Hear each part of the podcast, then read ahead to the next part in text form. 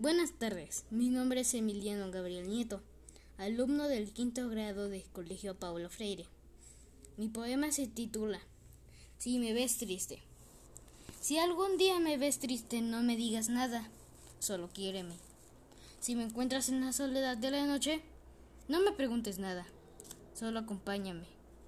Si me miras y no te miro, no pienses nada, compréndeme. Si lo que necesitas es amor, no tengas miedo, ámame. Pero si alguna vez dejarás de quererme, no me digas nada, recuérdame. Mario Benedetti. Gracias.